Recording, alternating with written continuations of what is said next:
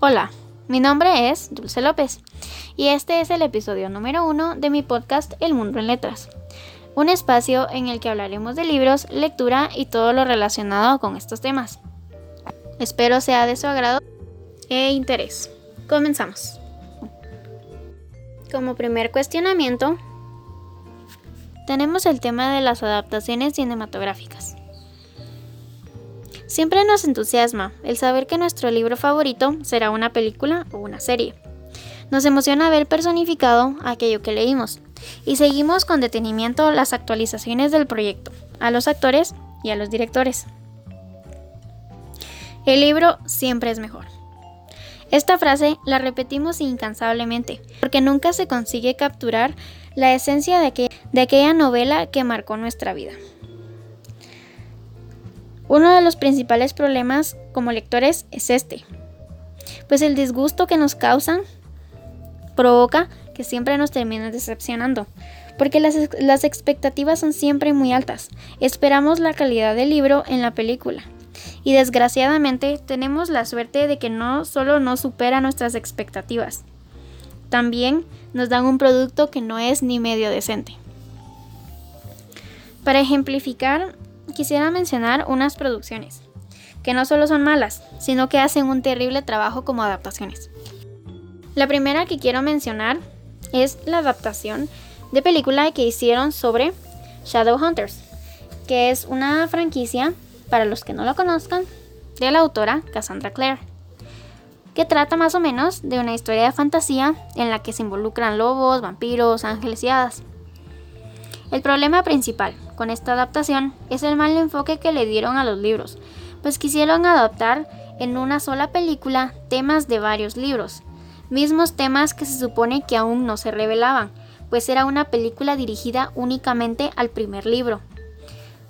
No es una producción innovadora, adapta mal el libro y para colmo hace spoilers sobre los próximos libros. Por eso es una recomendación para las personas que quieran ver la película que Lean primero todos los libros y asegúrense de saber todos los datos antes de ver esta película, porque aunque sea por curiosidad, esta película puede arruinar la experiencia del lector. Ni siquiera hace falta mencionar que las próximas películas se cancelaron. Posteriormente se realizó una serie de esta misma franquicia, que tuvo mayor aceptación por la crítica y por los fans y que al final no es una oscura mancha que arruina tan aclamada franquicia como lo es la primera película de la ciudad de hueso. La segunda que voy a mencionar como ejemplo de mala adaptación es Inferno, un libro de Dan Brown, que trata de cómo Robert Landon, que es el protagonista de casi todos los libros de Dan Brown, se introduce en otra aventura, esta vez para detener a un científico que quiere acabar con el mundo. Como todos los libros de Dan Brown, este es uno lleno de historia, arte y muchos acertijos, que en una película se pueden volver demasiado.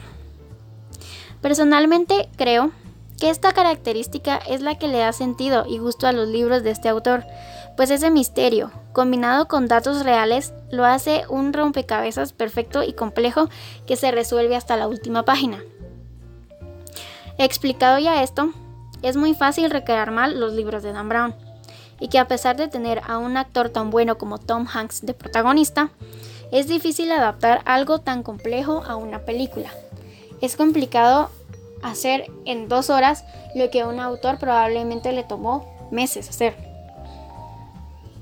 Y este es el caso de la película de Inferno, que a pesar de que hay muchas más películas sobre los libros de Dan Brown, este es el peor ejemplo.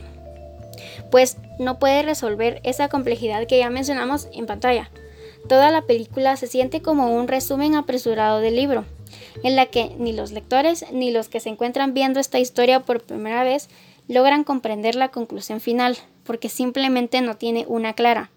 Intenta ser ambiciosa, pero no lo consigue. Y ahora, como tercer punto, quiero mencionar una de las adaptaciones de mi saga favorita de libros, Percy Jackson y los dioses del Olimpo. Estos libros de Rick Riordan tienen dos adaptaciones de los primeros dos libros, El ladrón del rayo y El mar de los monstruos, una película para cada uno respectivamente. El problema con estas adaptaciones es parecido al problema con Inferno. La diferencia es que esta franquicia ni siquiera intenta ser ambiciosa. Por el contrario, quiere resumir la historia. En lugar de aprovechar el mundo de Percy Jackson, que abarca cinco libros en su primera saga, y son tres, decidieron apostar por una producción en la que se ahorran momentos de los protagonistas que les dan desenvolvimiento, historia y fantasía. Es una historia bastante extensa que se puede extender a cinco películas si así lo quisiera el director y el productor, pero decidieron darle el final del quinto libro a la segunda película, por lo que se negaron completamente a continuar con la historia de por lo menos el tercero, el cuarto y el quinto que son tres historias diferentes en las que se desenvuelven diferente los protagonistas y sus compañeros. Por lo tanto, el error más grande es ese. Concluyeron en una segunda película lo que pudieron haber realizado en una quinta. Perdieron completamente la oportunidad de hacer un proyecto tan grande como es Harry Potter. Omitieron buenos libros y buenas historias, lo que provocó una trama triste e insuficiente en la que no se termina de desarrollar el personaje principal. Realmente sí se le hubiera podido sacar una adaptación muchísimo más grande, muchísimo más ambiciosa. Entonces, ya hemos aclarado el porqué del disgusto hacia las películas basadas en libros. Ahora que ya sabemos los problemas, ¿por qué es que ocurren tan seguido?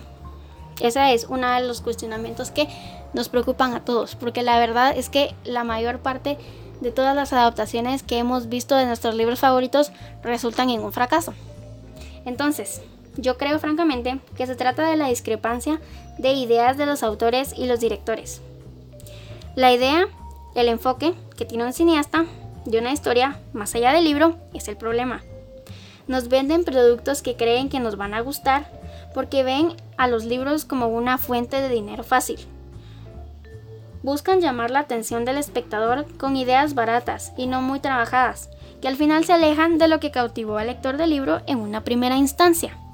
No ven a los libros como un producto llamativo del que pueden hacer algo de arte, lo ven más bien como un producto que ya tiene una base de personas que les gusta, un producto que ya es popular y creen que porque el libro es popular, la película también lo va a hacer.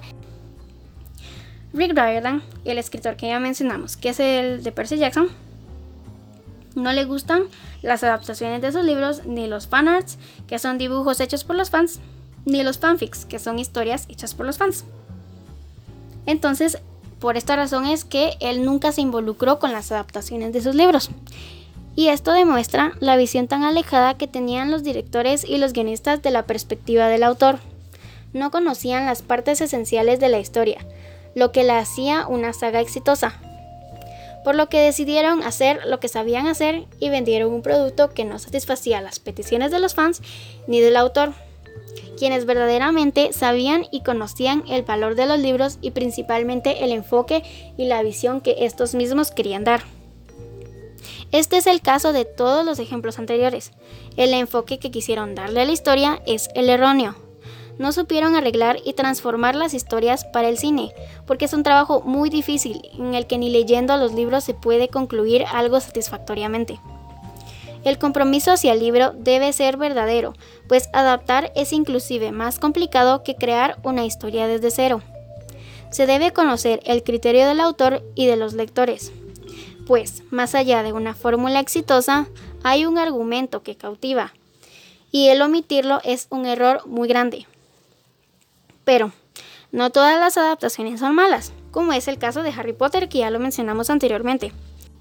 Una franquicia reconocida a nivel mundial, en la que podemos apreciar la verdadera ambición de los cineastas al producir las películas, quienes desde una primera instancia comprendieron el valor de su historia original. Son el ejemplo perfecto del compromiso que ya mencioné.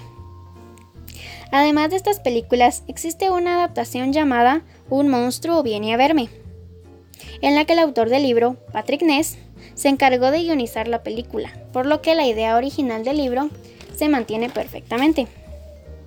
Esta es una bella historia que se supo transmitir en la pantalla grande y de la cual recomiendo leer el libro y ver la película, porque ambas son muy buenas y ambas dejan un mensaje bastante hermoso y claro.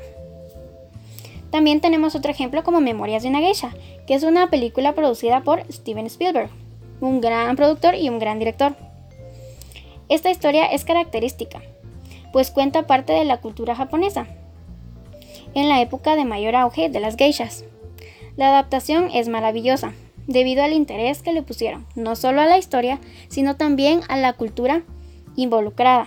Es una película que se tomó el interés y el tiempo de hacer un trabajo bueno, no tanto por el libro y la atención que este, que este ya causaba, sino porque era una historia que cautivaba y que merecía ser transmitida de forma correcta al cine. Y entonces, ya que hablamos de todos estos buenos ejemplos, podemos hacer una conclusión. Y es que una buena adaptación requiere de esfuerzo y compromiso, interés de parte de todo el equipo de producción hacia la historia. Es la única forma de no perder la esencia cautivadora que todos los lectores amamos y que representa mucho nuestro gusto por la lectura. Los libros forman parte de nuestras vidas, influyen en nuestra forma de pensar. Es muy difícil que alguien se tome la tarea de involucrarse y sentir lo mismo que el lector, y es para mí la razón principal de tantas adaptaciones fallidas. Las adaptaciones que han salido bien son el perfecto ejemplo de este argumento que yo quise mencionar. porque Podemos apreciar ese esfuerzo, ese esmero y ese trabajo artístico que se encargan de realizar estos productores y estos directores, que vieron la esencia y el potencial de la historia como algo que cautiva y como algo que llama la atención por lo que es y no por lo que representa. Entonces, para despedirme, quiero compartir esta frase. Un libro es un regalo que puedes abrir una y otra vez.